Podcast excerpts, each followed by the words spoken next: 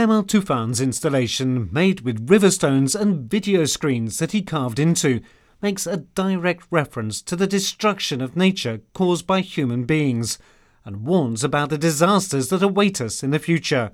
Taking references from nature in his previous works, the artist's installation of natural river stones and technology, video screens, reminds us of these delicate balances ironically.